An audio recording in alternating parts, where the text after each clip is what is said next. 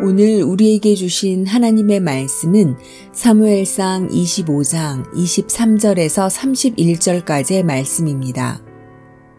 아비가일이 다윗을 보고 급히 나귀에서 내려 다윗 앞에 엎드려 그의 얼굴을 땅에 대니라.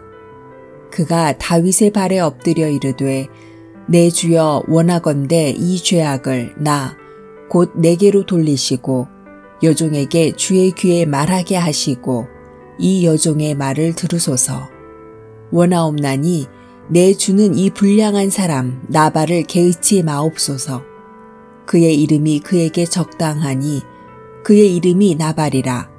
그는 미련한 자니이다. 여종은 내 주께서 보내신 소년들을 보지 못하였나이다. 내 주여 여호와께서 살아계심을 두고 맹세하노니 내 주도 살아계시거니와 내 주의 손으로 피를 흘려 친히 보복하시는 일을 여호와께서 막으셨으니 내 주의 원수들과 내 주를 해하려 하는 자들은 나발과 같이 되기를 원하나이다. 여종이 내 주께 가져온 이 예물을 내 주를 따르는 이 소년들에게 주게 하시고 주의 여종의 허물을 용서하여 주옵소서.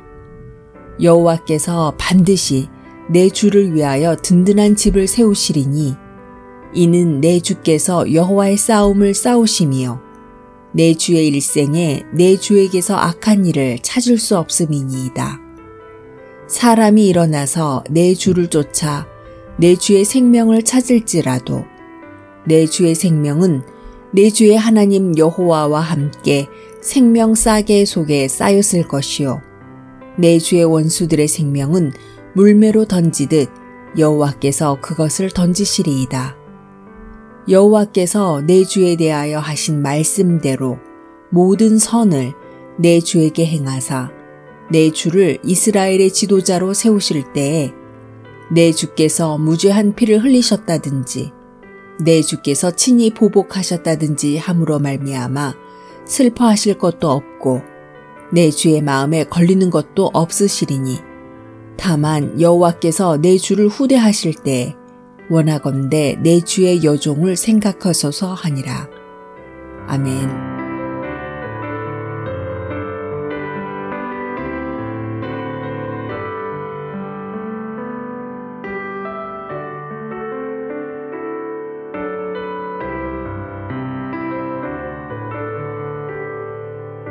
안녕하세요. 수요 묵상의 시간입니다.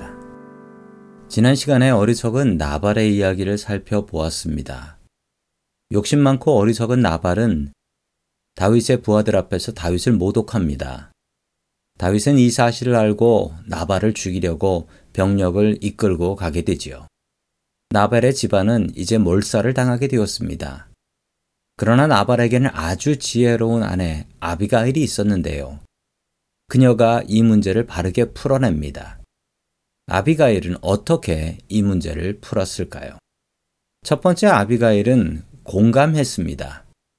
25절에 보면 아비가일은 자기 남편 욕을 같이 합니다. 나발이라는 이름의 뜻은 어리석다라는 뜻이어서 어리석은 남편이라고 남편 비난을 하지요. 그래도 자기가 사는 남편인데 욕하고 싶을까요? 욕을 하고 싶어서 한 것이 아니고 남편을 살리기 위해서 다윗 앞에서 남편 욕을 한 것입니다. 아비가일은 다윗의 화난 마음을 공감해 줬습니다. 그러자 다윗이 아비가일의 말에 귀를 기울이기 시작했습니다. 두 번째 아비가일은 칭찬을 했습니다. 그 다음 절인 26절에 보면 아비가일은 다윗을 칭찬했습니다. 어리석은 자신의 남편과 대조하기 위해서였습니다. 하나님께서 다윗과 함께 계시다라고 고백하지요. 다윗에 대해서도 주인, 통치자라는 히브리 말인 아돈이라는 말을 사용합니다. 아비가일의 칭찬에 다윗의 마음이 열리기 시작했습니다. 세 번째, 아비가일은 선물을 준비했습니다. 그 다음 절인 27절에 보면 다윗이 나발에게 바랬던 수고한 만큼의 양식을 선물로 가져옵니다.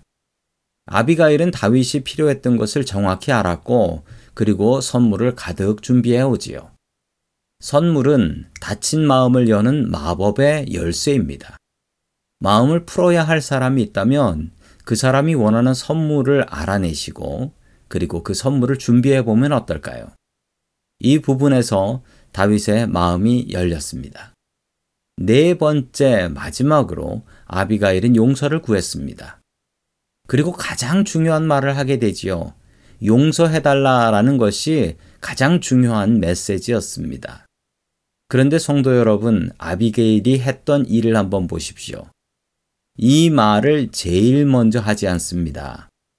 이 말을 하기 위해서 다윗과 공감하고 칭찬하고 선물하고 마지막으로 용서를 구했습니다. 다윗은 이 슬기로운 아비가일의 말에 설득이 됩니다. 그리고 다윗은 나발을 죽이지 않고 자신의 처소로 평화롭게 돌아가게 됩니다. 성도 여러분, 아비가일의 지혜를 배우십시오. 이 기술은 우리가 모두 알아야 할 기술입니다. 누군가와 갈등이 있다면 아비가일의 방법을 한번 사용해 보십시오. 공감하고, 칭찬하고, 선물하고, 용서를 구하십시오. 그 사람의 마음이 열릴 것입니다. 아비가일처럼 지혜로운 사람이 될 수 있기를 주의 이름으로 간절히 축원합니다.